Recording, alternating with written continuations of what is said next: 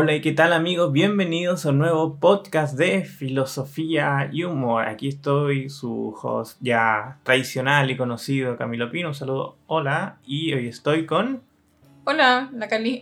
Con la Cali. No iría como siempre, pero la idea es estar siempre, pero muchas veces ustedes saben que hacemos un capítulo uno u otra y de repente intentamos hacerlo también juntos. Así que primero partamos con lo tradicional, darles obviamente la bienvenida a nuestro podcast y animarnos a darnos like en Instagram, por ejemplo. También tenemos la página en Facebook que la pescamos un poquito porque está un poquitín llena de boomers, pero eh, igual ahí está replicado un poco nuestro material.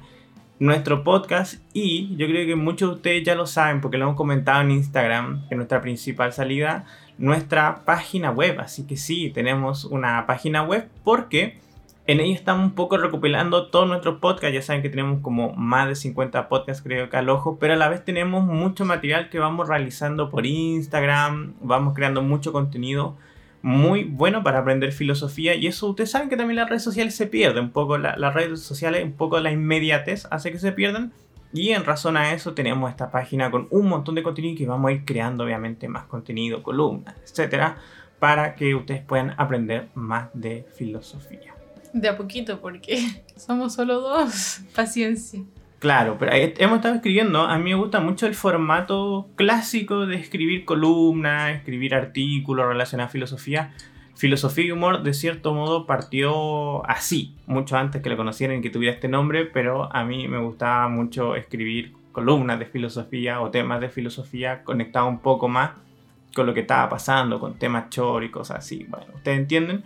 Así que me ha gustado un poco eso de, volver a revisar la filosofía en texto, escrito. Y si ustedes son de ese rubro, si ustedes son los dedicarles 10 minutitos un poco a la lectura filosófica, yo creo que lo van a pasar bastante bien en nuestra página. Y que crezca como ha crecido filosofía y humor, que se nos escapa de las manos muchas veces el éxito y esperamos que con la página pase lo mismo y que de repente ustedes empiecen a ver nuevas secciones, contenido entretenido, encuestas, material, libros participación de otras personas. Ustedes saben, estoy simplemente fantaseando.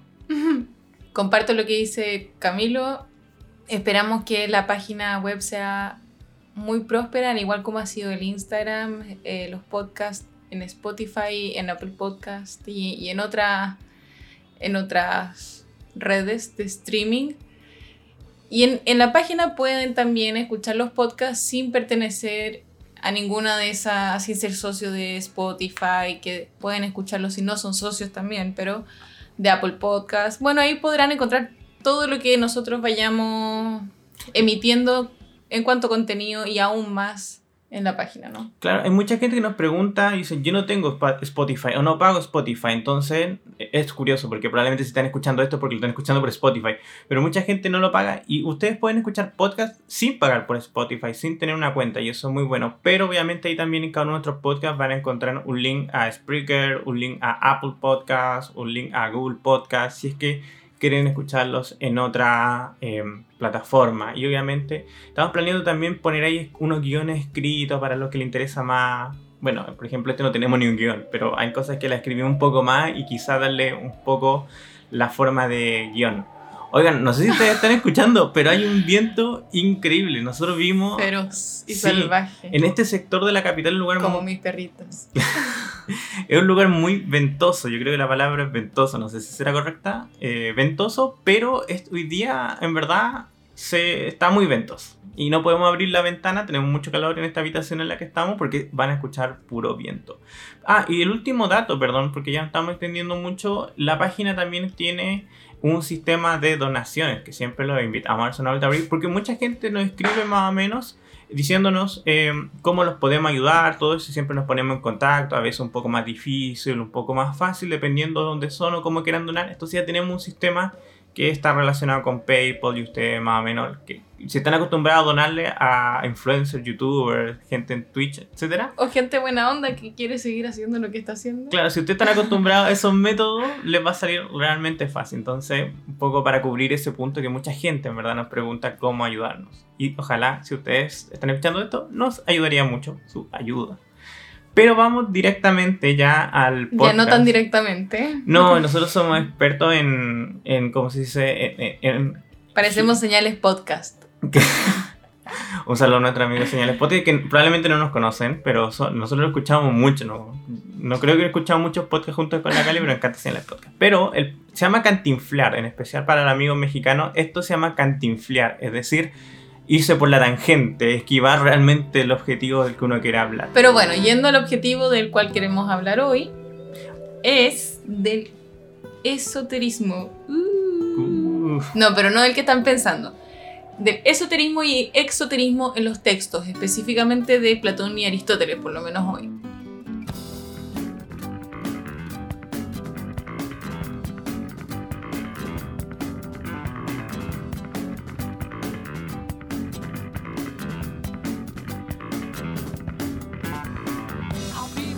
Yo creo que vamos a ponerle un clickbait, un nombre bien clickbait a este podcast, así como, oh, el esoterismo en, la filosofía. Una cosa así.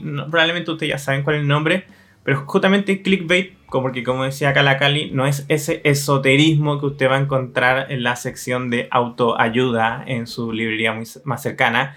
Y justamente queríamos jugar un poco con eso, porque hay mucha gente que quizá piensa que hay un esoterismo, vamos a decirle, barato, relacionado un poco a lo New Age en, por ejemplo, la obra de Platón y queremos explicarles qué es eso, qué es eso, ¿Qué, a qué nos referimos los filósofos cuando hablamos de esoterismo en Platón o, por ejemplo, Aristóteles, que van a ser los dos personajes que los vamos a centrar por lo menos el día de hoy. Yo solo quiero decir un disclaimer de que lo que dijo Camilo recién no es una editorial de filosofía y Esto es Camilo Pino y esto es Esoterismo barato. Claro. Discúlpame, Cali, esotérica. Parece que tendría que nombrarte así, defensora del New Age. Bueno, ustedes se preguntarán qué es esoterismo en primer lugar y después qué es exoterismo, ¿no? La palabra esoterismo viene del griego eh, esóteros, si, leí, si me acuerdo de mi griego, que significa de dentro, íntimo o interior. Y exoterismo también proviene del griego exotéricos, y que es desde de afuera o no mío. Y ustedes se podrán preguntar qué significan estas dos palabras en la filosofía. Bueno, esotérico es un tipo de estudio donde es más íntimo, es decir, está dirigido hacia un grupo de personas expertas en el tema, o no necesariamente expertas, pero entendidas. Y por ejemplo, en Platón y Aristóteles, estos eh, estudios esotéricos son los que enseñaban en la academia a estudiantes filósofos o, eh, aprendices de ellos y Aristóteles en el liceo también consecutivamente, ¿no? Y los textos exotéricos intentan ser más básicos, no básicos en tanto al, al contenido de fondo, pero a la forma de explicar el estudio, para que mayor gente pueda comprenderlos. Estos, por ejemplo, son los diálogos de Platón y textos que desconocemos de Aristóteles, porque se perdieron a lo largo de los años. Ahí vamos a explicar un poco eso con mayor atención. O sea, podríamos resumir que los textos esotéricos son textos privados, íntimos, apuntes de clase que muchas veces usamos los profesores. Yo cuando voy a dar una clase, agarro un Word, porque ya no lo hago obviamente en el formato material, pero escribo un par de ideas, tres, cuatro ideas que va a ser lo esencial que tengo que hablar en esa clase. Y sin filtro. Claro, es un texto esotérico porque lo leo yo simplemente. De hecho, justamente, si bien los textos esotéricos están, nos llegan por los alumnos de estos profesores, digamos Platón y Aristóteles, llegan a través de su muerte. Es decir, una vez que ellos mueren, los alumnos ponen en orden todos sus textos y encuentran sus apuntes de clase. Es un texto esotérico, un apunte de clase, que probablemente ellos nunca pensaron que otra persona lo iba a leer aparte de ellos mientras daban clase. Mientras que, por otra parte, los textos exotéricos con X son, como decía la Cale, textos de divulgación filosófica, muy como lo que se está haciendo ahora en el ámbito de la ciencia, muy como lo estamos haciendo incluso nosotros en filosofía y humor. ¿Y qué caracteriza entonces estos textos de carácter exotérico? Que tiene un lenguaje simple y sencillo, capaz de llegar y hacerle sentido a todas las personas, porque su objetivo no es quedarse dentro de un mundo pequeño de académicos, sino es poder llevar a todas las otras personas la filosofía y a la vez que esas personas cualquiera sea su estatus, se sientan atraídos por el contenido filosófico. Entonces, podríamos empezar primero entendiendo la obra de Platón, la cual todos conocemos en, el colegio, en cualquier lugar. Em, los diálogos de Platón muchas veces que nos hace leer en el colegio o con los que nos introducimos a la filosofía, ellos son textos exotéricos, textos que la gente de la Academia de Platón se dedicaba a vender literalmente, a vender al público ateniense para que ellos lo leyeran a modo de obras de teatro, de género dramático, como lo que son, pero pudieran ver las ideas filosóficas que estaban detrás. Y eso implicaba una estructura, personajes, diálogos, desarrollo, clima, conclusión, desenlace, lo que ustedes quieran, con mayor o menor logro, obviamente. Y Platón sabía muy bien esto y en el fondo lo útil que eran, que eran los diálogos o, los, las obras de teatro, como, para seguir la línea, para transmitir ideas, porque él fue un dramaturgo antes de comenzar con la filosofía. Y él se había dado cuenta en el fondo de lo llamativo que eran, bueno, primero que nada eran eh, uno de los únicos modos de transmitir información antes. Era el YouTube de sus tiempos. claro. Y por otro lado, quedaban, quedaban en la mente, ¿no? Era, eran recordables. Eran recordables. De, personajes. Y no podían ser monólogos, aunque si uno ve bien los, los diálogos de Platón, uno, uno podrá pensar que son más parecidos a monólogos que a diálogos, pero en el fondo tienen una estructura de diálogo porque Platón sabe que conversando con otras personas las ideas se van entendiendo, es decir, verbalizando. Yo cuando converso con Camilo, por ejemplo, y digo cosas que pienso, o que he estado pensando, al verbalizarlas, hay una exigencia por hacer que calcen las ideas, ¿no? Porque de repente en la mente es muy volátil todo y tengo ciertas vaguedades o pensamientos, pero hay una claridad real cuando se verbalizan. Por eso siempre se dice que el que sabe enseña y eso yo creo que yo siempre hablo del punto de vista de un profesor, perdónenme, pero como siempre estoy ligado a la pedagogía, claro, cuando uno está haciendo clases realmente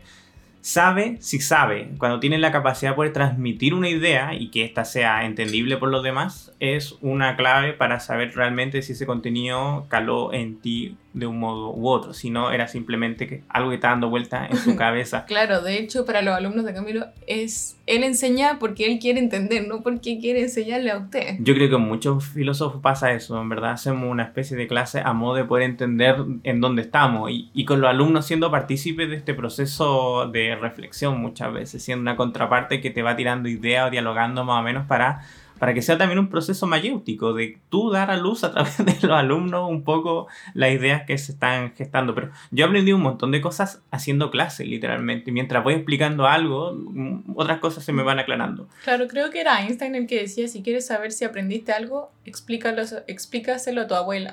Bueno, puede ser. Yo creo que era, tenía un profesor que decía algo parecido, pero no era Einstein, claramente mi profesor. Eh, pero de todo, bueno, tomando un poco una idea que sea la Cali, quizá eso le da forma a los diálogos de Platón, que una vez se ve unos personajes eh, no tridimensionales en la obra de Platón, tampoco lo culpamos. Eh, no quieres atribuirle que obviamente estamos en el, en el siglo 3, 4 antes de Cristo y que esa exigencia narrativa de los personajes son un poco más o menos contemporáneos, pero obviamente los personajes dentro de Platón quieren encarnar una cierta visión del mundo, la visión del filósofo, la visión del sofista, la visión del geómetra, etcétera, etcétera, etcétera, porque justamente son caricaturas de personajes a las cuales uno les puede atribuir más fácilmente un discurso. Entonces, es más fácil recordarlo. Me gusta esta idea que decía recién la Cali, porque del mismo modo cuando uno es chico y tiene que memorizar las letras a través de canciones, los números a través de canciones, porque es una forma en que nosotros intelectualmente tenemos más sensibilidad para llegar a ello. Entonces, los diálogos de Platón, en el caso específico de Platón, son textos exotéricos, es decir, de divulgación filosófica, capaces de llegar, ojalá o se esperaba eso, a casi cualquier persona. Y por eso en la actualidad, incluso en el 2020 o yo creo que incluso siglos por venir, cuando a mí me preguntan por dónde empezar la filosofía, yo siempre les recomiendo los diálogos de Platón, en especial los primeros, porque fueron formulados específicamente de esa forma, como un texto capaz de atraer a la gente a la filosofía. Y por otro lado, eh, hay ciertas características, o por lo menos a los diálogos de Platón, a los diálogos exotéricos de Platón, donde uno no sabe realmente qué piensa Platón o cuál es su tesis. Y yo creo que eso es parte también de este carácter exotérico, porque quizás sería más confuso aún. Y con esto quiero decir, por ejemplo, que Platón nunca es un personaje en los diálogos, o quizás es, secundario, pero nunca es uno de los, de los que dialogan. De hecho, en. Eh, ¿cuál, era esta, la, la, gran triada? Era la apología, en el Fedón, perdón, en el Fedón, que es la última parte de esta triada, él históricamente sabemos que estuvo en la muerte de Sócrates, estuvo en la celda con él acompañándolo, pero en el Fedón específicamente hay un personaje que pregunta a Fedón si estaba Platón ese día ahí, y, él dice que no estaba, y él estaba obviamente, y yo creo que es un gesto muy bonito de Platón como para desligarse un poquito del diálogo. Y eso es muy interesante porque vamos a encontrar todo un grupo de filósofos que con muy buenas razones vamos a decir, van a decir, el Platón, o sea, perdón, el Sócrates del que habla Platón en sus obras no es un Sócrates, sino es un Platón. Ok, yo les concedo eso, pero también entonces concédanme que Platón tiene siempre un distanciamiento de su postura más íntima en sus diálogos porque muchas veces él no se, no se pone ahí como personaje. Claro, y eh, a lo que también decías tú del Sócrates de Platón versus el Sócrates real, podríamos decir que, claro, gran, parte de las tesis que se exponen en los diálogos de Platón es, del mundo de las ideas, que bueno, podrá tener muchas... Podríamos hacer 80.000 podcasts acerca de la tesis del, mundo de la idea, pero en realidad, claro, el que expresa la teoría de las ideas es Sócrates, jamás es Platón. Y Sócrates, sin embargo, es conocido por el método de la mayéutica, el giro socrático hacia la filosofía, de la filosofía. Entonces, claro, uno podría decir, ¿es la tesis del mundo de las ideas realmente de Platón o es de Sócrates o es de alguien más, etcétera?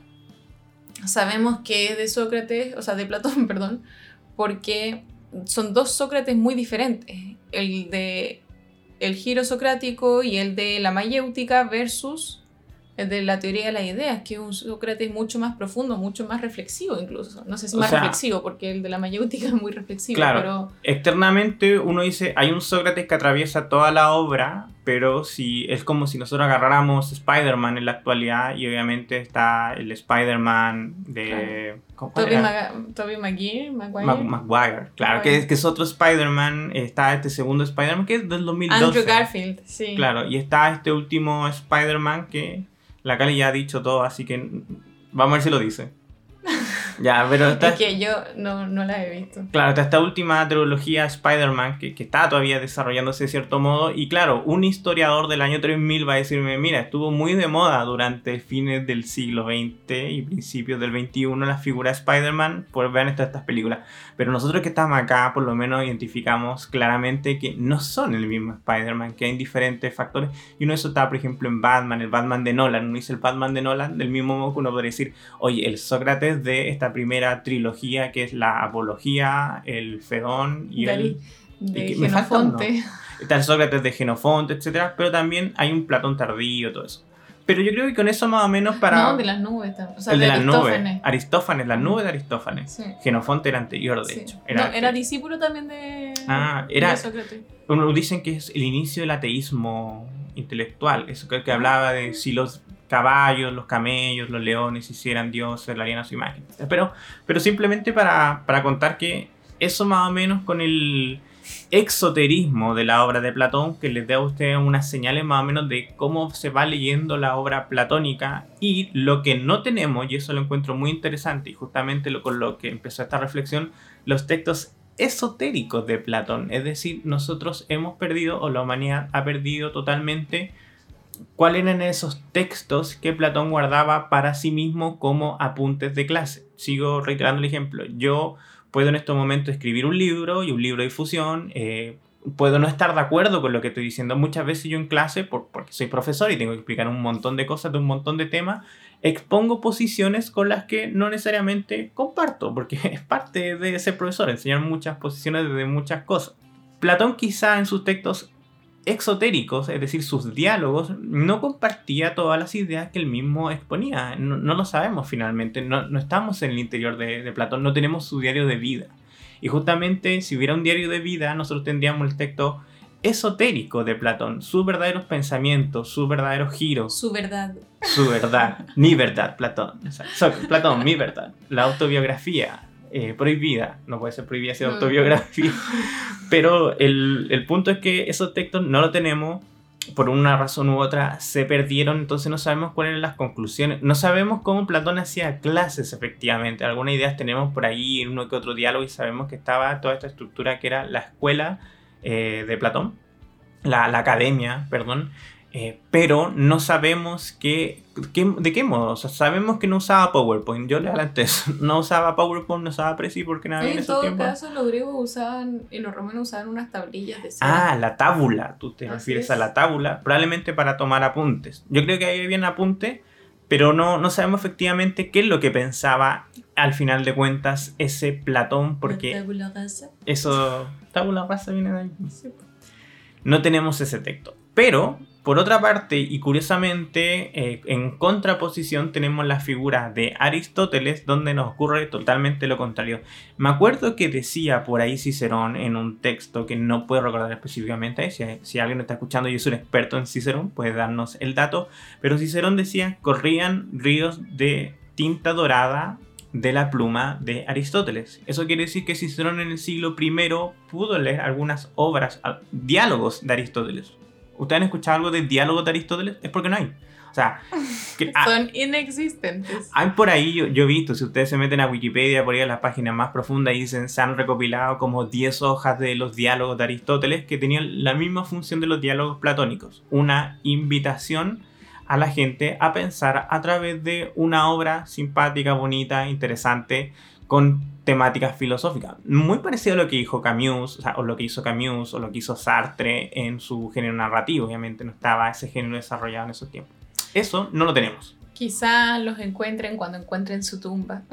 Bueno, supuestamente está su tumba. Y la están estudiando y corroborando y cosas así. Claro, hace pero. como 20 años. Sí, no se salvaron esos textos. Obviamente, mire, esto es pura especulación, pero existe lo que se llama la Biblioteca del Vaticano, que es un montón de cientos de cientos de cientos de textos del pasado que se fueron acumulando ahí y le resta un montón de décadas. si Aunque no- esas también se quemaron en la biblioteca de Alejandría. Hay muchos textos que se quemaron ahí, supuestamente. Porque, Pero, claro, sí. no puede confirmar. Yo ahí especulo porque lo mismo pasa con Sófocles. Eh, eh, yo, yo se me viene a la mente esto del tema de Sófocles porque es una persona que escribió cerca de 60 obras, no me acuerdo, creo que eran más, no sé, olvidé un poco el número, pueden ir a Wikipedia a corroborarlo. Pero en la actualidad nos quedan unos cuantos textos desde donde destaco eh, Rey, Antígona, eh, etc. ¿Y qué pasó? Esos textos se salvaron porque eran muy buenos y a la gente le gustó tanto que hicieron copias de copias de copias, eran súper ventas. Así, una. Antiguamente hacer copias de un texto era...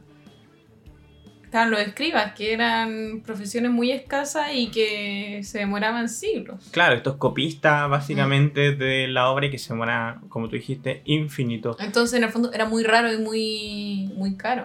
Claro, entonces probablemente dentro del mercado de libros circulaban muy pocos. Eh, incluso la obra más exitosa debe haber sido muy poca. Entonces, yo especulo entonces, estoy pensando, y esto no se lo tomen como a personal, pero quizá las obras de Aristóteles no eran tan buenas, los diálogos de Aristóteles no eran tan Eran medio buenos. fomeque. Puede que haya sido medio fome por alguna razón, no sé. Que, sigue siendo Cicerón, que es un tipo experto en estos temas y que es un referente en, en el ámbito de la crítica literaria, no solo filosófica, sino en la crítica literaria. Él consideraba que los diálogos, diálogos de Aristóteles eran buenos, él los admiraba. Pero no nos ha llegado ninguno en la actualidad. ¿Será porque en verdad no eran tan buenos? ¿Será porque los diálogos de, de Sócrates eran, perdón, de Platón eran tan buenos que, que lo opacaron? ¿Será que esto es como cuando la oreja de Van Gogh se separó y esta, ¿cómo se llama la vocalista? Amaya... Amaya. Montero. Ah, no, no, Amaya Montero es otra.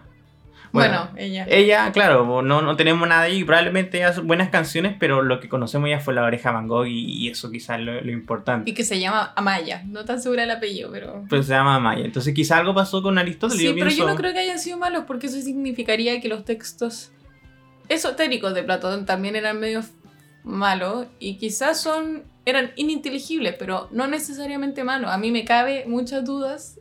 Yo no, no podría conseguir que hay texto, que los textos esotéricos de Platón fueran malos, por ejemplo. Mira, hay un tema, y eso hoy estamos en la, ¿cómo se llama? El puro cagüín filosófico. Pero el cagüín filosófico dice que los textos eh, esotéricos, los textos ocultos y personales de Platón, Su verdad. se quedaron en la academia de Platón que va a resistir todavía unos cuantos siglos. De hecho, cuando eh, San Agustín lucha y crea ese diálogo que se llama el Contraacadémicos, la pregunta es ¿quiénes son estos académicos? Son los académicos de la Escuela de Atenas. Es decir, esta institución eh, se transformó en lo que nosotros vamos a conocer como el neoplatonismo. el neoplatonismo es un poco la pervivencia del espíritu platónico en pensadores posteriores. Y aquí hay, claro, una diferencia eh, técnica que está este neoplatonismo estricto donde se toman las tesis platónicas como la creencia en un mundo de las ideas, la reencarnación del alma, es decir, se toma ese Platón religioso, que yo no creo que Platón haya, se haya, haya querido ser el Platón religioso, era una forma de explicar,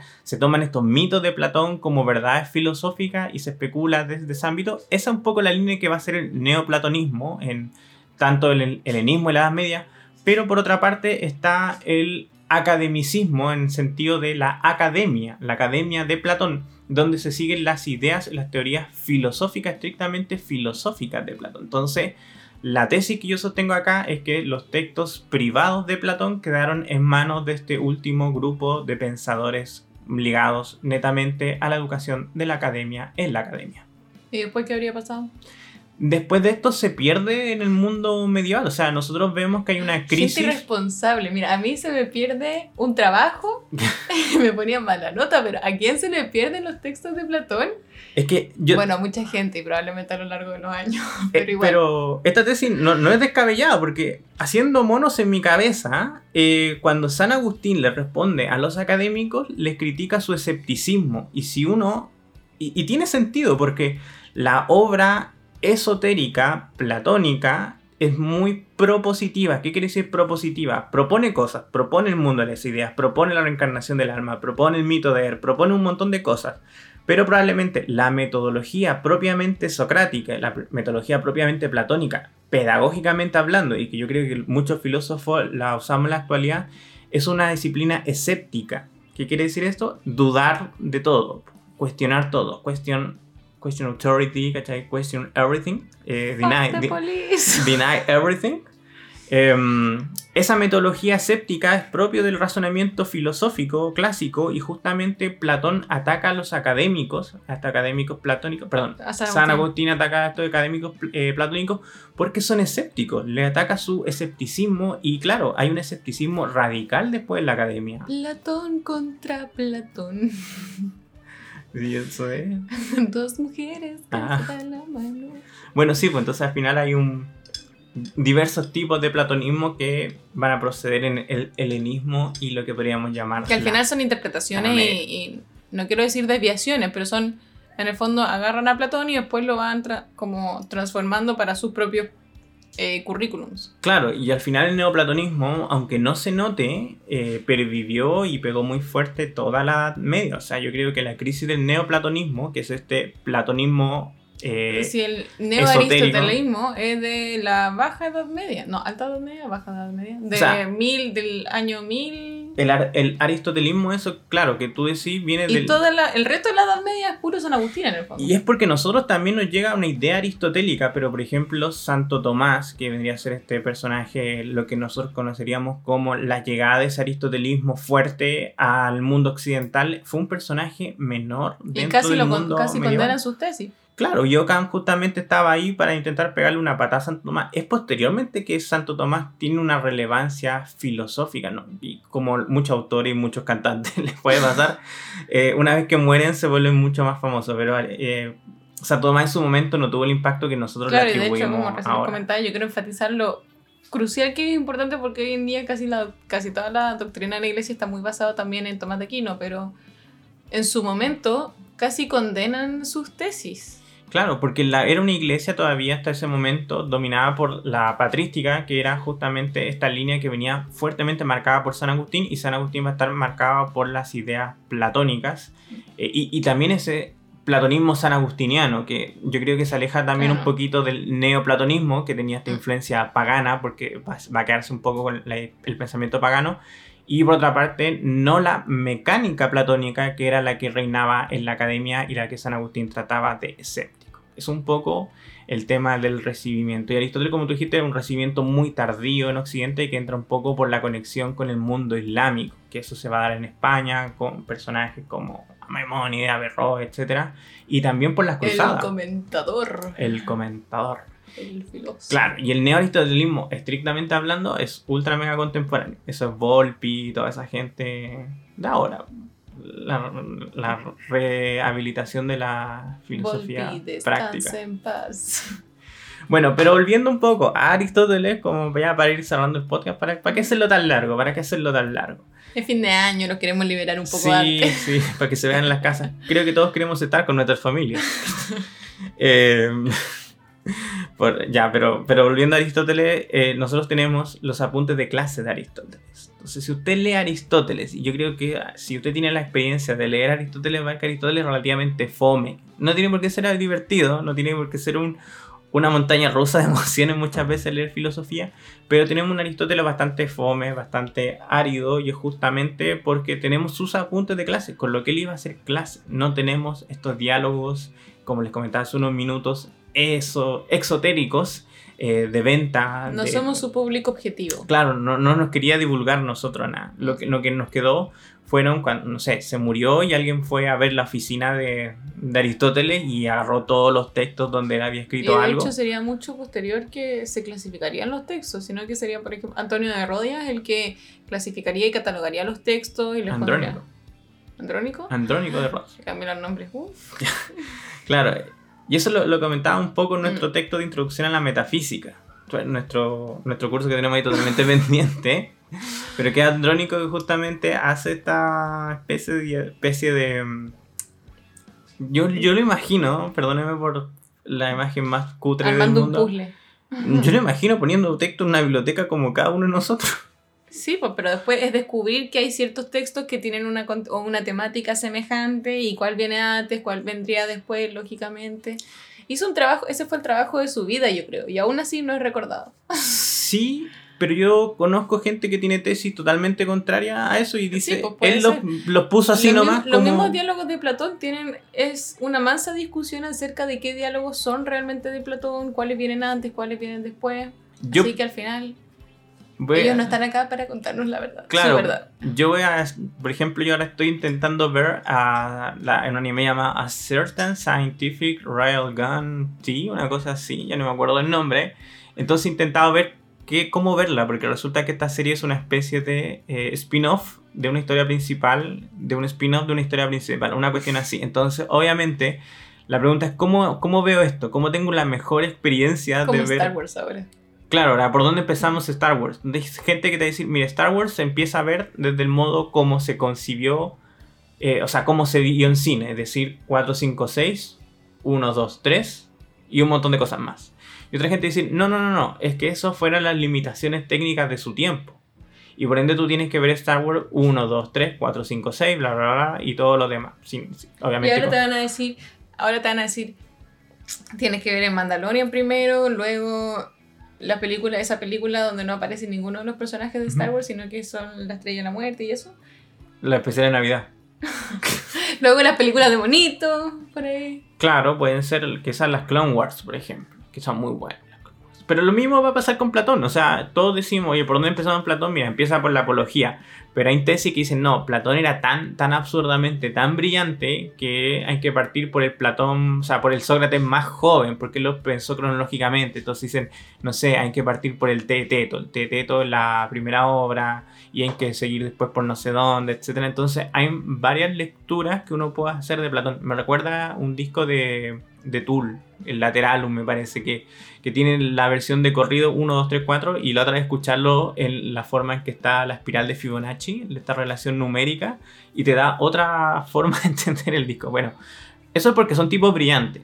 No solo el tipo de Tool, que es brillante, sino que Platón probablemente era mucho más brillante. Entonces está esta teoría de que él ya tenía en la cabeza su multiverso. eh, y que si bien escribió ciertas obras cronológicamente, la forma en que él quería que fueran, leyera, fueran leídas iba a ser otra. Bueno, Bueno, iba a decir algo, pero más mejor que no.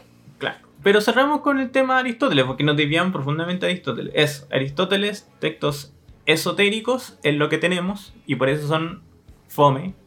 Eh, por eso el- los editores, si ustedes ven, agarran ahora un- una obra de Aristóteles, van a ver que tiene muchos paréntesis, estos paréntesis de corchean, porque literalmente para hacer legibles algunos de esos textos se tuvieron que incluir verbos, se tuvieron que inclu- incluir eh, fra- otros fragmentos, otras ideas posteriores para que fueran legibles. Y eso también es profundamente discutibles. Y a mí algo que me llama la atención siempre en los textos aristotélicos es que uno lee un párrafo y tú dices, oh, esto es literalmente un capítulo entero o un libro, fácilmente. Bueno, y es así. Y es así, efectivamente. O sea, es que en el fondo muchos capítulos son una página, así es que. Ah, claro, pero mi punto es que él La cantidad de información que Sí, dice. la Ah, cantidad de sí. información. Yo Sí. tengo en párrafo la ética Nicómaco, estoy pensando en ética Nicómaco 5.7, por ejemplo, que es un clásico de la reflexión, que solo de ese, de ese texto, que son unas cuantas líneas, han salido decenas de decenas de decenas de libros. No estoy leseando, o sea, hay seminarios, hay gente que se dedica toda la vida, y tengo en mente gente específicamente, que se dedica simplemente a ética Nicómaco 5.7, o sea, un par de líneas. Entonces... Y para eso ganan fondos y te ganan premios y cosas así. Pues si alguien tiene que pagar la investigación Claro, pero fructífera de alguien de siglos atrás.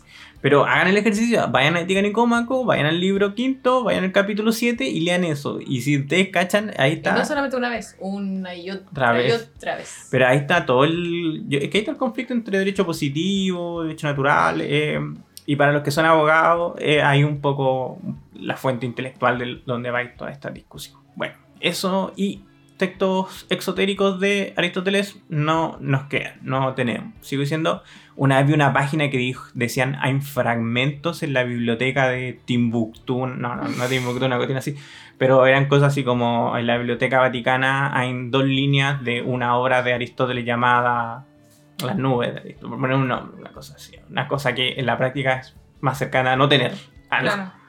Sí, como conclusión quizás de este podcast, para ir cerrando ya, ahora sí que sí, es que de Aristóteles tenemos textos que son esotéricos, que son los textos más difíciles de digerir y en el fondo van con el público objetivo eran sus alumnos, o quizás él mismo también. A mí me pasa eso con mis apuntes, que después no lo entiendo. Sí, pues de repente pasa. Que yo lo anoté para mí a la rápida y Y digo, no lo desarrollaste, y después es como un sueño. claro, porque tenías que anotarlo a la rápida y que justamente eso, y que de repente tú te acordáis, por ejemplo, yo anoto cosas para las clases y obviamente las tengo toda, toda la semana en la cabeza, entonces es re fácil después decirla en clase. Pero después yo, un año a otro, veo lo que tengo que pasar en la clase y digo, ¿qué escribí acá? ¿Qué, Ujú. ¿qué estabas diciendo? Seba? Y luego de, de Platón tenemos los textos exotéricos, que son textos muy trabajados para que sean muy entendibles. Es decir, son textos escritos para que personas que no son necesariamente expertas en filosofía o que no fueran sus alumnos los pudieran entender. Y por eso él creyó que la forma más completa de hacerlo eran en diálogos. O sea, él quería darle like y compartir, Así es. básicamente. Pero también estaba el otro Platón, así como el otro Aristóteles, que sí querían eh, Platón hacer los textos esotéricos y Platón hacer los textos exotéricos y quizás divulgar un poco su filosofía.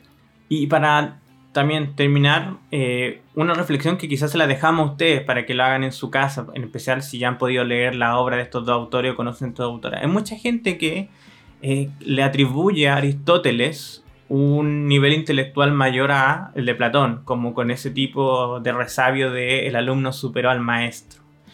Eh, pero eso se basa en este prejuicio de que estamos comparando textos apuntes de clase, probablemente muy densos y muy complejos, con obras de carácter popular y de difusión. Es decir, eh, yo estoy pensando en un muy buen filósofo, ese filósofo lo entrevistan en el diario, yo no puedo remitir decir el pensamiento de este filósofo el que está en el diario, probablemente él hizo la entrevista en el diario de una manera que todos podamos leer el diario, entonces no puedo juzgar a, estoy pensando a John Rawls por una entrevista en el New York Times. A, a Rawls lo tengo que juzgar por lo que escribió en su texto inventando teoría de la justicia, por poner un nombre. Y del mismo modo no puedo comparar esa entrevista con el diario con el texto de investigación más profundo de este otro X autor. Así es. Y también yo creo que no solamente eso, sino que es muy interesante esta dinámica que se da en, en los autores de la filosofía y también para quizás mitigar un poco la concepción que se tiene que la filosofía siempre ha sido y siempre será de ciertas élites. Y creo que ciertas élites académicas, el tipo de élite que sea en el fondo.